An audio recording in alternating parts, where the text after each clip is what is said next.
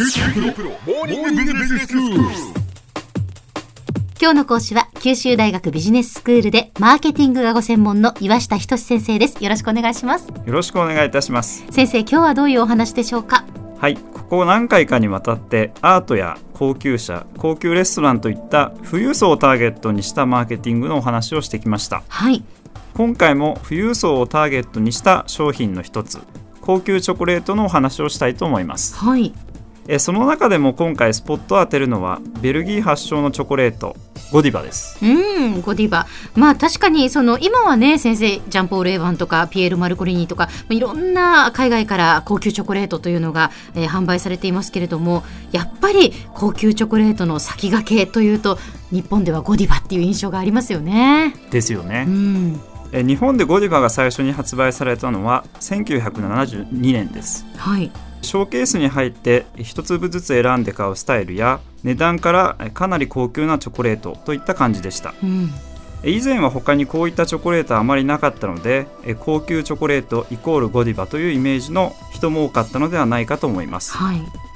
ただ今小浜さんがおっしゃったようにえ日本ではゴディバだけでなく海外からの輸入チョコレートや日本初のブランドチョコレートなんかもあって市場は飽和状態なんです。うん。えしかしそんな中えゴディバの日本法人であるゴディバジャパンの売上高は絶好調で2017年の売上は378億円とこの7年間でなんと約3倍にまで膨らんでいます。そうなんですね。そこで今回は高級チョコレートブランドの先駆けであるゴディバジャパンがそこまで売り上げを伸ばしたマーケティングの秘密について探っていきたいと思います。はい、一つ目の秘密ですが常に変革を行う企業文化です、うん単に高級チョコレートを箱に入れて売るのではなく売り方自体で様々な工夫を凝らしています。はい、え例えば2017年よりチョコレートパティシエがお菓子を作っている姿をガラス越しに見ることができるアトリエ型店舗を展開しています。へえ、えこういった作業風景を直接見ることができる店舗は西武池袋本店内を含め国内には3店舗あります。うん、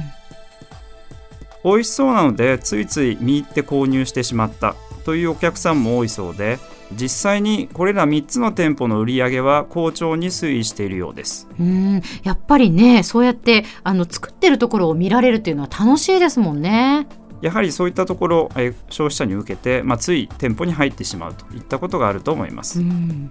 え今日の高級ブランドは単にブランド作りを行うだけでは消費者の支持は得られない、まあ、そういったところがえこういった、まあ、歩み寄った結果として現れているというふうに思います。はい、2つ目の秘密は販売経路を広げたことです。はい、え通常高級ブランドでは直営店のほか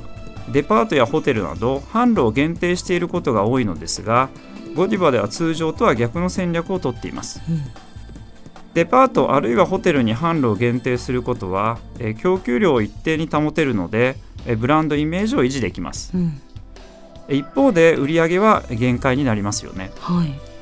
えそこで2010年からコンビニエンスストアでの販売を開始しポプラやニューデイズ。2018年からはデイリー山崎でも取り扱いを開始していまうすん、さらに最近ではローソンと組んでゴディバブランドのアイスクリームも共同開発しています。はい、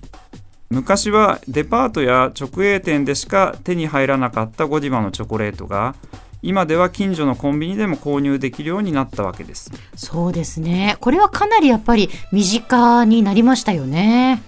やはり、まあ、家の近くのコンビニなどということで、まあ、非常にこう身近なものになってきているということが言えます、はい、え少ないチャンネルではなくて多くのチャンネルで商品を扱うことをえマルチチャンネルと言いますが、うん高級ブランドをマルチチャンネルで扱うと通常は値崩れを起こしてしまいます。はい、結果として数量の飲み以上に単価が下がるので売り上げは落ちるのですがえゴディバでは全てのチャンネルでなんと増収だったのです。ああ、そうなんですか。というのもゴディバでは原則値引きはしないと決めていましてコンビニやスーパーであっても決して値引きをしないのです。えこれによってコンビニによる販路拡大で生じるブランドイメージの低下を防いだわけです。コンビニのような一般チャンネルで高級ブランドを売る場合にはコンビニ側のリクエストで値引きされて売るかコンビニ用の質を落とした商品が売られたりしますが高級価格での販売を維持したのです。実際ですがコンビニで売られているゴディバキャラメルサレというアイスクリームの価格は税抜きで400円と決して安くはありません、はい、このように価格を徹底して管理することで高級ブランドというブランドイメージが崩れるのを防いでいるんです。またコンビニ販売ということでターゲットは富裕層だけでなく一般層にも広がっています。ゴディは一般層が給料日あるいは自分へのご褒美といったちょっと特別なシーンでゴディバを購入してもらうことを想定して高級なブランドイメージはそのままにコンビニでの販売を成功させたのです。そうですよね。やっぱり自分へのご褒美で高級なアイスクリームを買うっていうのはあるんですよ。確かに。先生アイスクリームとかチョコレートとかね。ででもゴディバの他にもその高級アイスクリームってありますよね？最近は多いと思うんですが。その中でも、えゴディバが選ばれる理由、まあ、それがいくつかございます、はい、実際コンビニにはゴディバの他にも高級アイスクリームの有名ブランドがいくつかあります。その中でゴディバが選ばれやすいのはもともとチョコレートブランドで培われてきたブランド力があるからです。チョコレートブランドとして確固たる地位がありますので消費者がいくつかの高級アイスクリームの中で迷った時にゴディバブランドがついているなら美味しいはずと買いやすくしているのですこのことを専門用語ではブランド拡張と言っています。まさにゴディバは高級チョコレートブランドを高級アイスクリームブランドへと拡張したと言えるでしょう。う今までのやはりそのゴディバの確固たるこう地位があったからこそコンビニで売ってもこのようにその売り上げもきちんと伸ばすこともできたっていうことですね。おっしゃる通りです。では先生今日のまとめをお願いしますはい、えー、今回は高級チョコレートであるゴディバジャパンの飛躍の秘密について見てきました。直近の7年間で売上高が3倍になっていますがその背景には高級ブランドの枠にとらわれず作業風景を見ることができるアトリエ販売やコンビニエンスストアへの販路拡大など他社にはないユニークなマーケティングの工夫がなされてきたことが分かります。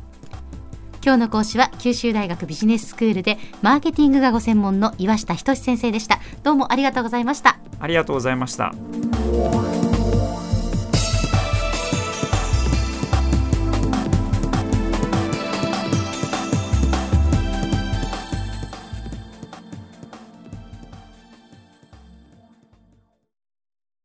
QT PRO は通信ネットワーク、セキュリティ、クラウドなど QT ネットがお届けする ICT サービスです。九州中に展開した光ファイバー網を基盤に一番身近なビジネスパートナーとして九州の企業自治体の皆様をサポートします。詳しくは QT プロで検索を。